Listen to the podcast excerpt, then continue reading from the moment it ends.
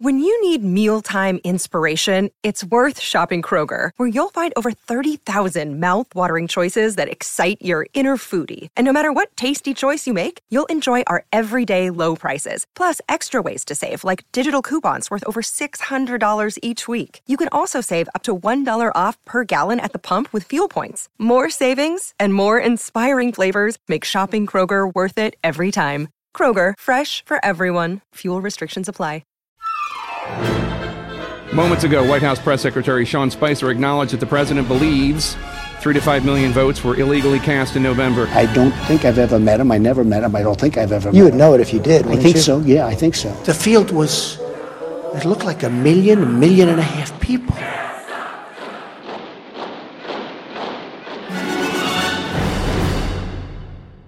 Hello and welcome to Trumpcast, the show about the man who says there are no tapes of his people colluding with Russia to steal the election, Donald Trump. I'm Jacob Weisberg. The writer Mary McCarthy famously said about Lillian Hellman that every word she writes is a lie, including and and the. She said that in 1979 on the Dick Cavett show. And it was an exaggeration, of course but it's closer to the mark as a description of Donald Trump. With Trump, the challenge isn't to find false statements that he's made, but to find ones that are verifiably true. He's lost the benefit of the doubt we extend to nearly everyone. There's simply no basis anymore for assuming that words that come out of his mouth are true. And the frequency of Trump's lying points to an interesting issue. What kind of liar is he? A congenital liar? a pathological liar, a compulsive liar. All those designations suggest that lying is something he might do almost involuntarily, an ingrained habit or a disease like alcoholism. But Trump could also be a strategic liar who thinks that lying works as a political strategy. He could be a calculating liar, focused on specific deceptions. Or perhaps he's just trying to blur the distinction between truth and falsehood in general. And is he even conscious of the lies that he's telling? To begin to answer those questions, perhaps we should start by looking closely at Trump's many lies themselves. I'll be back in a moment with New York Times columnist David Leonhardt, who's keeping a master list of them, right after we do the tweets.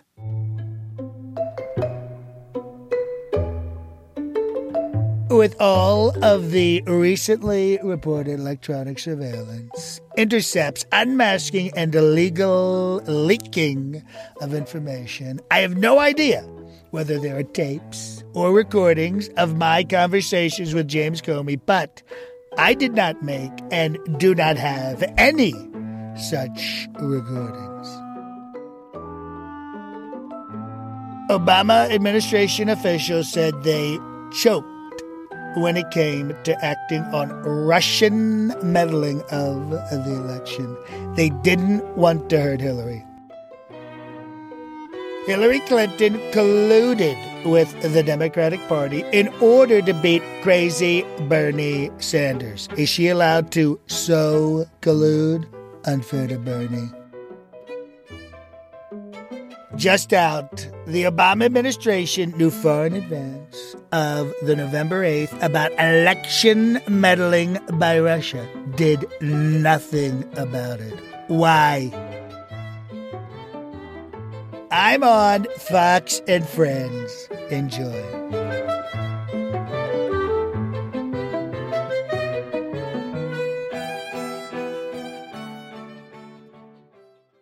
I'd like to welcome to the program today David Leonhardt. He's a New York Times columnist, uh, alumni of the Upshot section of the New York Times, and the author of a piece that ran on Friday called Trump's Lies, which was a compendium of the lies and falsehoods, which we'll talk about the distinction that Trump has told since taking office. David, welcome to the show. Thank you, Jacob. It's good to be here. So this seems like uh, quite an extraordinary thing for the New York Times to do. I mean, I was I still get the print paper as well as reading online, and it was there was this page that was a kind of one of those clip and save things because it was so extraordinary looking.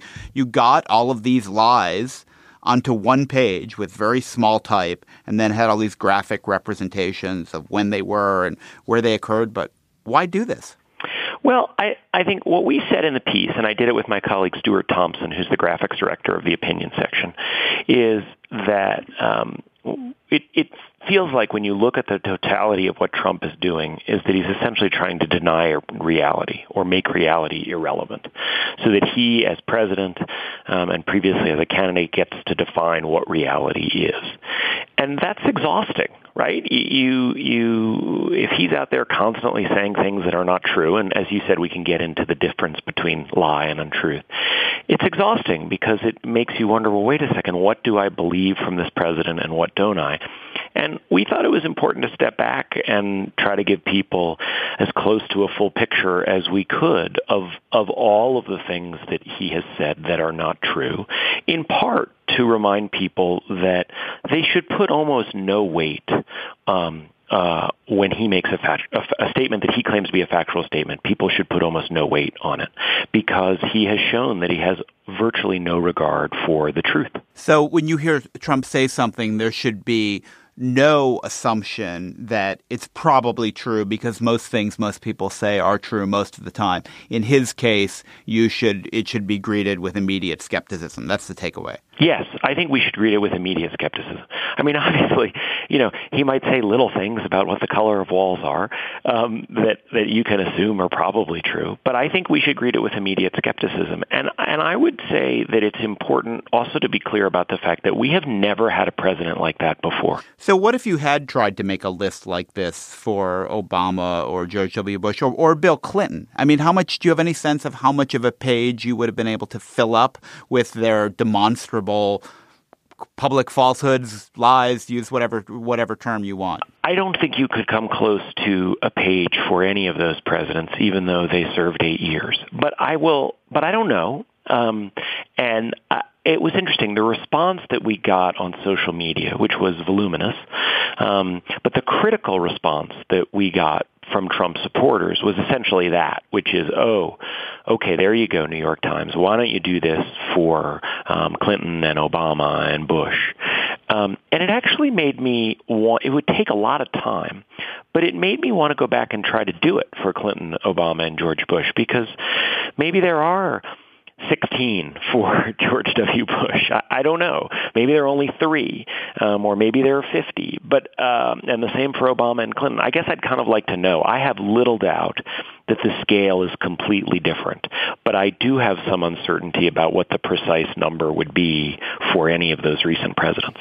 So why do you think it serves Trump to lie so much. I mean, I I uh, I took a course in high school, which I th- often think about, called Patterns in Animal Behavior. And you basically went to the zoo. There was a zoo near my high school, and you would watch like a, a monkey or a or a bird or something in its cage. And what you realize is they just do the same things repetitively over some period of time. You know, they go get some water, they go around in a circle, they do this, and then the the thing that's so illuminating about that course is that you realize that people often do it it too. They just have these patterns of behavior that are uh, unconscious, that are habitual, but generally they there's a reason for them. They serve their interests in some way. Why does it serve Trump's interests to lie in this just habitual way? So I think you're making a really important point there, which is I do think it's habitual. Um, I'm 44 years old. I grew up in and around New York City. So Donald Trump has been famous um, essentially for my entire conscious life to me. Um, in the rest of the country outside of New York, he really became famous during The Apprentice. But in New York, Donald Trump was already one of the biggest stars, as it were, throughout the entire 1980s. He was on newspaper tabloid covers all the time. Um, so he has lived essentially his entire life, or at least the last 40 years, in the public eye. And um, he has told a lot of lies over that period. He's done it constantly, right? He's famously called up reporters and um, posed as one of his own press aides, um, uh, and just the, the, the the whole foundation of the conversation was a lie. He was posing as someone else. He's lied about the height of his buildings. He's lied about his business. He's lied and lied and lied, and now he's president of the United States, um, and so it's worked out pretty well for him. So I think on some level there may not be some grand strategy where he goes back back um, uh, to the White House residence and, and at night comes up with the lies he's going to tell tomorrow. I think on some level it is habitual, it is instinctual. He basically says whatever he thinks would make him look the best, um, and he doesn't put a lot of weight on whether it is based in reality or not, and it's worked out for him. I do think there is some strategic aspect to it, right? Which is um, he basically wants to be able to say whatever he wants. He wants to say, "Oh, we're going to pass a health care bill that's not going to hurt anyone." He wants to say Barack Obama did these bad things and none of it's my fault. He wants to constantly make himself look as good as possible, and um, he puts vastly more weight on that than he does on truth. Right. I mean, when you look at these the sort of infographics you did about when he's lied, that there are gaps. The gaps are when he's not talking in public right? Yes. So, I mean, it's literally true that, you know, this expression people use, you know, he lies as he breathes does seem to be true for Trump. If he is talking, he's lying. There don't seem to be examples of him doing a lot of talking without a lot of lying. Yes, that's exactly right. There was a, a nice piece in Vox by Matt Yglesias that that used this old essay by Harry Frankfurt. Um, uh, I know we're on a podcast, but I'll still use on, on bullshit. You can on, say you can say bullshit on this show, even if you can't say it in the family newspaper. Excellent. Um, and I think I actually would encourage people to read um, either Frankfurt's essay or Yglesias's piece based on it. I, I think it makes a lot of important points, but I would, I guess, emphasize something different, which is, yes, so basically what Frankfurt, what Yglesias argues using Frankfurt is that Trump's lies are really meant as signaling devices. Are you on my team or are you not on my team? And the outrageous lie forces people essentially to make it clear that they're on his team by repeating it uh, and by also putting themselves out there and, and risking their own reputation by telling a lie. I think there's something to that, but I don't think we should lose the substance of it. There are also substantive strategic reasons why Trump lies. He lies to make his policies sound better than they really are. He lies to make it sound as if he's helping um, the people who voted for him when in fact he's pursuing policies that would hurt many of them. And so the lies aren't just accidental. Um, they're not just some coded language. The fact that he's saying things that aren't true does have a substantive benefit to him. Maybe we should give a little example of what we're talking about, uh, David. I've got your list printed out here. I'm just going to run my finger around with my eyes closed and put it down and start reading, just so we give a sense of what you define as a lie. Um, so here we go. February 18th. You look at what's happening in Germany, you look at what's happening last night in Sweden. Sweden, who would believe this? And then you have a little explanation afterwards. Trump implied there was a terror, terror attack in Sweden, but there wasn't. February 24th, this is the next one. By the way, you folks are in here. The place is packed. There are lines that go back six blocks. There's a rally, and you, you comment there was no evidence of long lines. February 24th, ICE came and endorsed me. In fact, only its union did. And then there are more for February 24th. They go on. So, you know, with, with each of these kinds of statements, there is a kind of definitional question because lie does, of course, imply conscious knowledge of, of, of, telling an intentional falsehood. And there's a kind of uh, ontological question here about whether Trump knows any of these things are falsehood, whether he knows it has a meaningful distinction between truth and falsehood in his own mind. But what makes these lies and not, I think the other term you use is public falsehoods?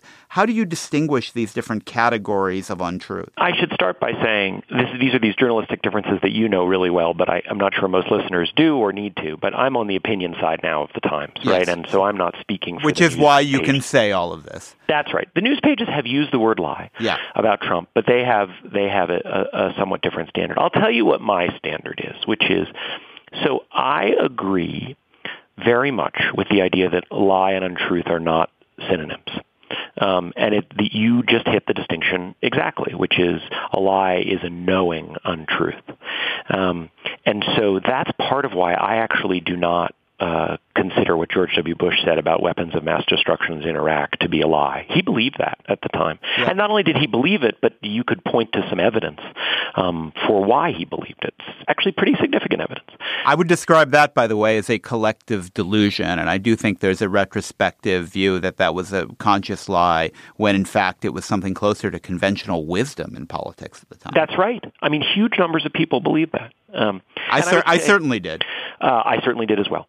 Uh, I would say that although the details around Obama saying if you like your health insurance, you can keep it are different, I would similarly say I do not consider that to be a lie. Although it's interesting. Anyone who reads my writing knows that I am more sympathetic to the policy um, preferences of Barack Obama than George W. Bush. I actually think if if we were going to kind of do a spectrum, what Obama said is arguably worse than what Bush said. I'm not saying the consequences are worse, but I think Obama may have had more reason to question whether that was as true as he said. Well, that's that. Well, that's just. I mean, just on that tangent, though, that sounded a little euphemistic. I mean, Barack Obama's got a keen understanding of of policy. How did he not understand that when he said at the time he said it that that was not true? That if his bill passed, people would have limitations on their choice of doctor. That's right. How? I mean, so why wasn't that a lie? Um, I do actually think, put it this way, if we were going to do this for each past president, I would, I would want to spend some real time and consider whether that was a lie of Obama's. One of the fact checkers named it lie of the year. Um, uh, I would want to go back and I would want to look at the evidence to see whether there was also substantive reason why he believed that to be the case. It was certainly the case when they were talking about this plan at the time. They said, look, we're going to do a plan that does not take people's health insurance away from them. In fact, it was the whole political strategy. The reason the Clinton plan failed is because it was going to do that. And so they had a whole way in which they thought that was true. The question is, if we go back and look at it now, um, was it blatantly untrue at the time uh, or not? And I just don't remember enough of the details. But I mean, it was, it, it, you know, the, the, the, classic political formulation uh, was worse than a lie. It was a blunder. I mean, that is a, is call it what you will, a, a falsehood, a lie it hurt Barack Obama. It became one of the central attacks on his health care plan. And if it was an intentional lie, he must have learned from it that if you if you transgress the boundaries of the truth, it's likely to blow up in your face. Trump right. Trump has not learned that lesson. He has somehow learned the opposite lesson that telling lots of lies is good. Is he, right. Is he? Do you think he's right about that in the sense that it is effective for him politically? Or is this ultimately hurting him, most obviously by destroying any shred of credibility he has, in the same way that telling lies has hurt other politicians in the past? I think in some ways it has helped him, but I remain a little bit optimistic that it will not help him in the long run. So if we come back to this difference, right, that, that a lie is a knowing untruth, the reason why we are comfortable and we say this explicitly in the piece, calling all of these lies, is it would be the height of na- naivete to believe that these are all just accidents, right? When Bush or Obama said something that when we look back on it we might consider a lie, you can see that they didn't repeat it.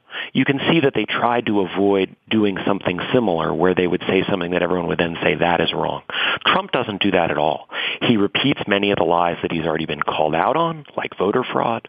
Um, he uh, he comes up with new lies that are as just as outrageous or more outrageous. And in this highly polarized society that we live in, in which there is a significant portion of the population for whom if you, Jacob, or I, David, am saying something, they immediately believe that it should not be trusted because we're parts of the mainstream media.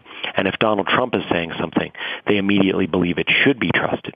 In that political atmosphere, I do think he can be helped in the short term by making up his own facts. On the flip side, if you look at anything from his approval rating to the percentage of Americans who trust him, it has changed and it has not fallen as much as I might think it should, but it has fallen. And uh, he is very early in his presidency. He is the least popular first-year president in recorded American history. And so, um, yes, it's worked to help get him elected president. Um, yes, it's worked for him in some narrow ways, but I still am going to be hopeful that a pattern of constant lying is not a strategy that can work in the long term for a president of the United States. In a way, I'm not really, I, tell me if you disagree, but I'm not really sure what else we can do except patiently point out his lies and hope that eventually uh, they will not work for him. Well, I agree that I don't know what else we can do. I guess the a, a question though is to what extent Trump reflects a change in the way people relate to objective reality and the more partisan nature of, of identification with truth in an era of social media, et cetera, et cetera, versus how much is Trump just an outlier. So the question is, when we in the in the world after Trump, which will occur at some point, do you go back to a normal amount of political lying, or do you end up with with a, a, a higher baseline because Trump is is capitalizing on and reflecting trends in information technology and society at large? I think that we should probably assume we go to a higher baseline, unfortunately. And I actually think a piece of evidence for that is the way the Republican Congress has handled the health care bill which is Trump came along and took all of these norms and just busted them right? Releasing his tax returns, um, lying constantly, saying he was jail his opponent, just, you know, again and again and again and again, including making, trying to make reality irrelevant. And then, and it turns out he didn't pay uh, much of a price for that.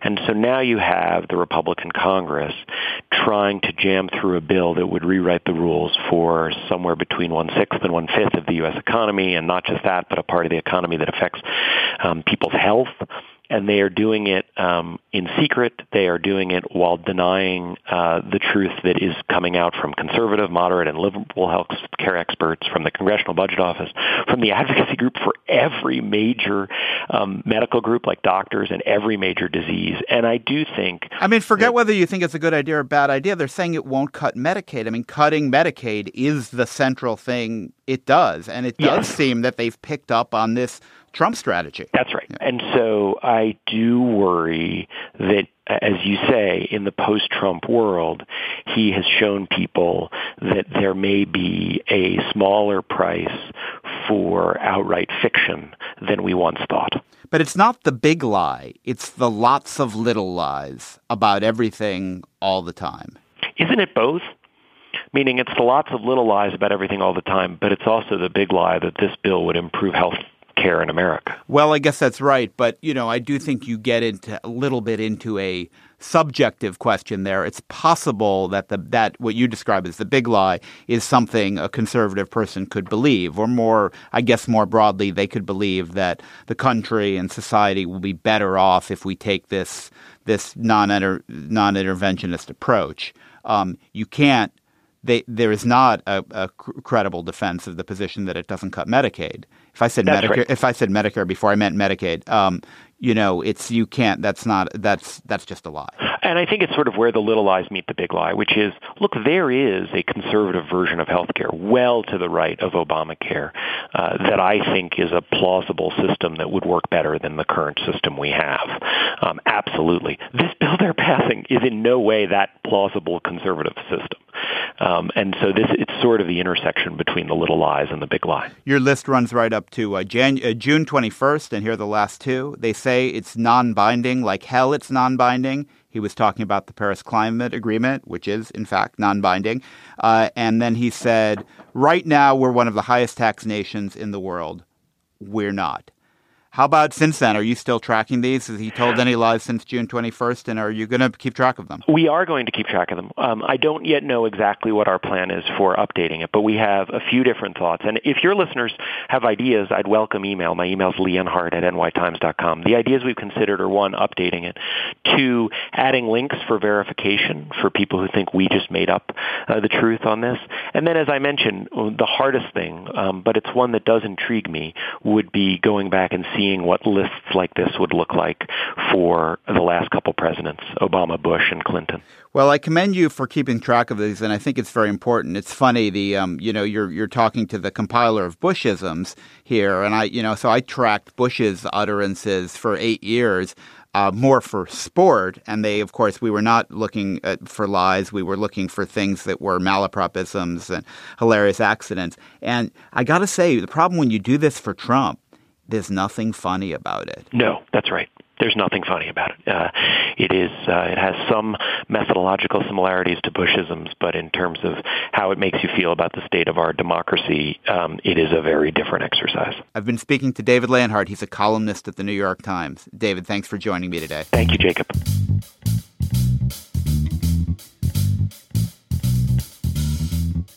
That's it for today's show, which was produced by Veralyn Williams, sitting in for Jason DeLeon. Thank you, Veralyn. John DiDomenico is our voice of Donald Trump. We gave him a lot of tweets today. And hey, I have a recommendation. It's another show that Veralyn produces, Represent, hosted by Slate's culture writer Aisha Harris. It looks at movies and TV from the perspective of women, people of color, and the LGBTQ community. It's a terrific program. You should check it out. I'm Jacob Weisberg. Thanks for listening to Trumpcast.